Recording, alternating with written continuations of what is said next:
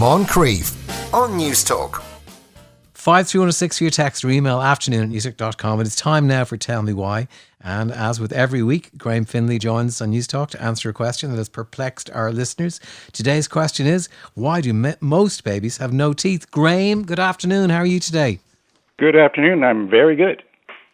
I, I would have imagined that the question is more Why do some babies have teeth at all?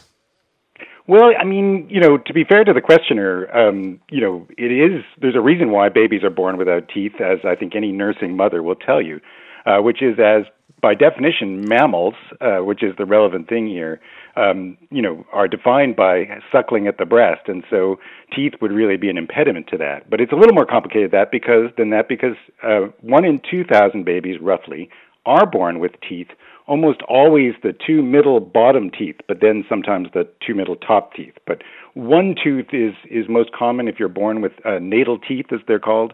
But two and two is quite rare, actually. Okay, and is that a problem? Will that be a worry? Is it a risk or anything like that? Yeah, I you know people tend to sort of freak out, I suppose, if if they see that. Uh, but it's it's it is a bit of a risk, but you, people shouldn't worry unduly. So uh, you get various kinds of teeth um, if you're born with teeth. Um, you get ones which are proper teeth, which have roots and you know are really set in there, um, and they those could be you know teeth which have broken through, or they could just be fully formed teeth. That, uh, but they're they're going to be the child's teeth for the you know the first few months of of their life. But some of these teeth are very loose and and don't have really strong roots at all and so there's a bit of a concern there in that they can fall out and then the child can choke on them. Uh, oh. And this is actually true of um, a lot of this is sort of an abnormal and, and, potentially dangerous form of what happens to your cat or dog, who are also um, sometimes born with natal teeth, but um, usually have the same process which human beings do, which is their teeth come in somewhat, in fact, much quicker than human beings do, but um, they tend to swallow their teeth as they lose them, as opposed to putting them out for the tooth fairy. So that's a bit of a concern. There also can be con- concerns about uh, discomfort in, in, in, breastfeeding and so forth. And if there's a real problem, people tend to, to, to have them removed, especially if they're really loose, just because that can cause the, the child some pain and, and, and, and problems. Right, but basically we are, we are mammals, uh, and the dominant rule is that we're, we're born without visible teeth. So if there are teeth, it, it's how rare would it be? It's a one in two thousand people, but then to have both have two uh, teeth which you're born with is is considerably rarer, and to be born with a molar is extremely rare. Uh, so now there are some people who are more prone to that. Um, um, various conditions seem to lead to people being born with teeth. Um, the most um, common one is cleft palate, uh, which uh, which can lead to people being born with teeth. Uh, but also, it seems to be genetic uh, in, to some degree. People usually have some kind of family history of people being born with teeth. There also, and it seems like more women than men, or girls than boys, are born with born with teeth. And and this is something which has been noticed by a lot of cultures. And so, um, you know, some cultures, like the Chinese culture, see it as a really a bad sign, and, and that the person might be some kind of monster. Whereas the Malaysians see it as a really good stroke of fortune. And one of the more, more bizarre uh, passages referring to this is in Richard, uh, sorry, in Henry VI, where Richard III is, is said by Henry VI, who he's talking to, to have been born with teeth, teeth to show that he came in to bite the world. Um, in the middle of this speech, uh, Richard III stabs Henry VI, uh, preventing us from hearing more of his views about uh, Richard III's teeth. And he, um, but Richard III goes on to say that you know it showed that he he was born to play the dog so uh, that's uh, you know that's that's the um, the English version of the superstition, and also a tradition about Richard III, uh, which is seen as as sort of being destined to conquer the world, uh, which Richard III may have briefly done. People find uh, a mystery. Pretty much everywhere, don't they? When you know a child with teeth, what's it's a sign? It's a sign. What's he going to do? And you have to say Shakespeare is good on this. He shall snarl and bite and play the dog. Yes, exactly, and it's. Um, I mean, it it really does get you at. I mean, there thinks there's something sort of slightly disconcerting about his portrayal of Richard III, which is a fascinating one over a couple of plays.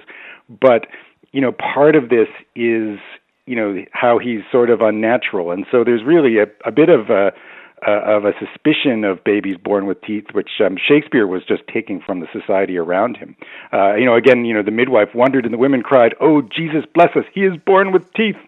Uh, and and so Richard III sort of channels this this impression people have of him because he has has a hunch and, and various other things, and and sort of channels this into you know a very complex relationship to his own incredible violence and so forth. But but you know it, it it shows that you know these these occurrences are uncanny but i think it maybe relates to all of our experience if you've had a child of all ba- babies are just weird and you you're looking to them for every kind of sign that there's something wrong or they're they're they're different in some yes. kind of way whereas the variation is extraordinary it really is. Um, other question for you then is why are some babies born with a lot of hair? Well, that's it. Well, we, we grow hair pretty early on. And again, people are sometimes either delighted by their babies having, say, a full head of hair, right? Or um, worried if their babies don't have a full head of hair. Now, the full head of hair is pretty uncommon, but hair develops throughout the pregnancy. Uh, and in fact, they, you start to develop the hair follicles at 14 weeks. Um, and by the time you're born, you have all the hair follicles you're going to have for the rest of your life, um, which you know can be disconcerting um, if you if you were thinking about these things when you're a few months old. When you even if you have a full head of hair, you start to lose it very rapidly in some cases. Yeah, so most babies are is... going to be lose lose all their hair in the first few months, um, and they'd have a complex yeah. if they were able to to relate to their particular hair in that particular way. Yeah. But um, some babies, especially babies who are born uh, prematurely, are, are born with the lanugo, which is the the body hair, which um, you may have seen on some babies which um, especially premature babies, but it, it's there to protect the babies in in the womb uh, against you know some of they think against some of the, the, the chemicals which might be in the amniotic fluid. Um, but you know the hair on your head is completely different, and uh, that actually is the hair pattern you're going to have for the rest of your life. Uh, and and um, it has often a very dark color because melanin starts uh, creeping in there about 23 weeks into the pregnancy. Amazing. It's as good as it when you arrive in the world. It's as good as it gets hair wise for you, really. Um, good luck with that. Um, it's all um, downhill from after, there. And the other weird thing is babies can be born with long nails. I mean, the questioner points out, you know, since we have nails and hair, why not teeth, right? And so that was the sort of longer part of the question. Um, and babies are born with long nails, and, and some people who don't cut them have really upset people who've seen pictures of them. It's it's not clear. Maybe maybe it's this general relationship to babies, but you know people have very strong relationship reactions to babies with long nails, like really small babies with really long nails. Um, but babies can be born with very long nails, especially babies who are late, who arrive late. Uh, and and so if you don't cut them, obviously it, it, it can present some danger to to the child in terms yeah. of scratching themselves. But um, how to cut them, as anybody who has a small child oh. uh, knows, uh, is, is is really stressful because the, the, it's very easy to cut the baby's skin because it's hard yeah. to determine where the nail ends and the sort of the the, the platform for the nail uh, begins and and and so some people have advised biting off the nails of your baby if if that's something you can you can face. Um, I found this part of, of your notes absolutely fascinating, and it's the idea that we can actually see evolution um, when it comes to our teeth. Um, probably over the course of the last 150 years or so, we can see our evolution changing through our teeth. Yeah, the evolution of teeth generally among um, animals altogether is incredibly fascinating. So, I mean, they start off, start off with sort of fish who had sort of scales on their outside, and these hard scales on the outside of, of fish's bodies started to move inside the inside the fish, and uh, you know, start to form teeth, and and they started getting used for teeth-like things like grabbing, passing other fish, and things like that. So that's a really really interesting thing. And then over the course of the evolution of a whole bunch of different animals, you get very different teeth patterns. So fish which um, have teeth, like sharks, have you know continuously shed their teeth. You know the one reason why there's so many sharks' teeth around uh, for you to wear around your neck is that they sh- shed a, a tooth a day and they have a lot of teeth. So um, so there's just a lot of sharks' teeth to go around. Other uh, animals and, and maybe particularly mammals, uh, mammals are kind of the exception in this regard, um, are born with uh, baby teeth uh, and either, like rabbits, are also born with their permanent teeth, so they lose their baby teeth almost um, instantly. And, and, and these, I, I like this phrase, are called deciduous teeth, just like deciduous trees shed their leaves.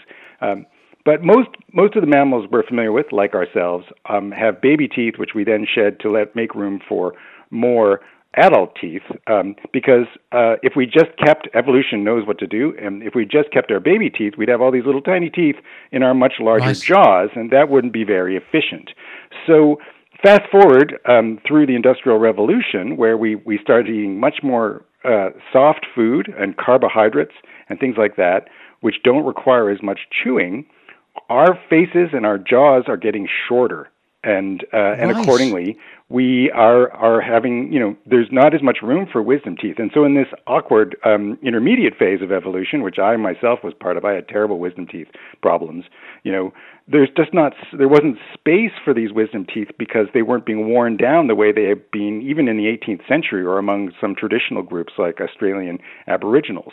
Um, and so um, the microevolution seems to be um, nature trying to figure out a way to you know, there's an advantage to not having wisdom teeth because there's no real space for them in so many of our mouths, right? So, so more and more babies are being born without wisdom teeth, and believe me, I would have chosen to be one of those babies had I Who wouldn't? the option. So, so again, wouldn't? and It's it's, all down to our habits and our diet, which are really inimical to us keeping the teeth that that we were given, that we evolved to have back in the veldt and back in the earlier history of our evolution.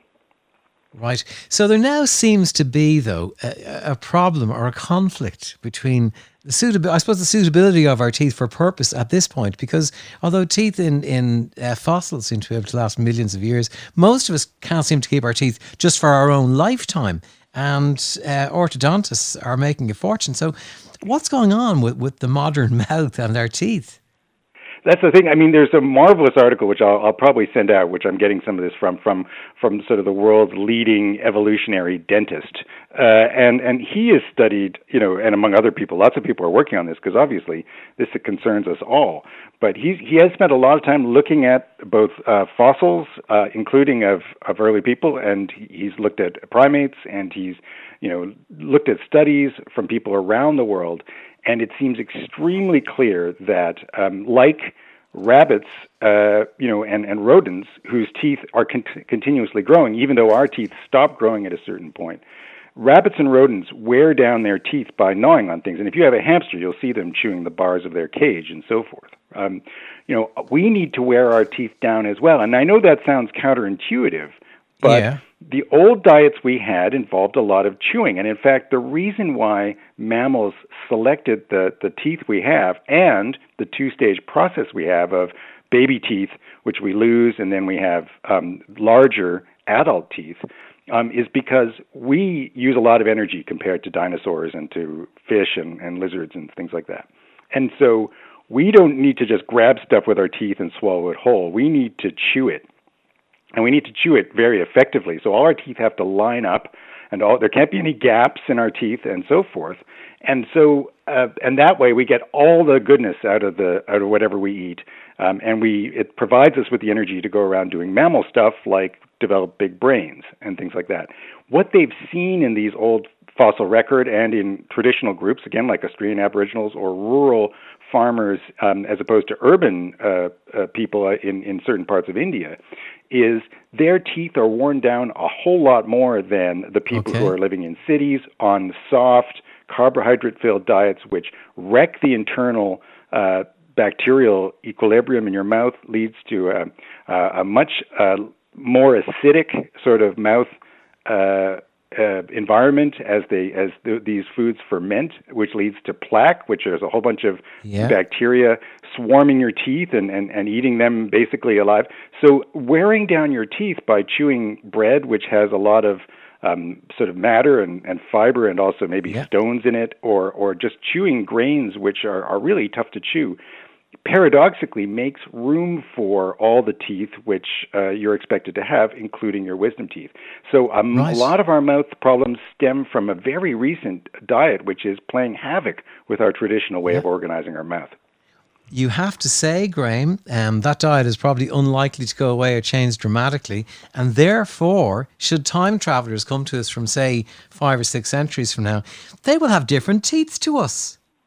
They will. They they might. They'll have fewer teeth, which which might be convenient, and and they're going to be. I mean, again, if they're they've been living on Twinkies and you know uh, soft hamburger buns for for the last 500 years, Lord knows what state their teeth is going to be in, are going to be in. I mean, a, a lot of the things we do to teeth, and I'm, one advantage I have is that I grew up in a in a city which put a lot of fluoride in the water, and I'm I'm just triggered a storm of fluoride based debate. I'm sure by saying this, but yes. it means that I have relatively few cavities. Whereas uh, these time travelers from the future, yeah. if we keep up our present diet. Um, may, may have lost have the battle against cavities because what fluoride yeah. does is it, it tries to combat the effects of our yeah. diet, just as you know, and again, um, sort of antiseptic mouth rinses try to right. to fight off certain kinds of bacteria, and all these interventions yeah. Are interventions into a sort of ongoing battle between good and bad bacteria, which are are good if they're in balance, but bad if the bad well, bacteria take over. So again, we'll have to see what they end up with. Maybe they'll learn and they'll start eating more fiber. Yeah, they can't get here soon enough for me. I'll tell you. I, I have my first question. It'll be show us your teeth. I can't wait to see them. Um, Graham, thank you very much for joining us today. Fascinating as always. If you have a question for Graham, email afternoon at newstalk.com. Coming up after the break, we'll be talking about Ireland's relationship with Africa to mark Africa Day. Moncrieff on Newstalk.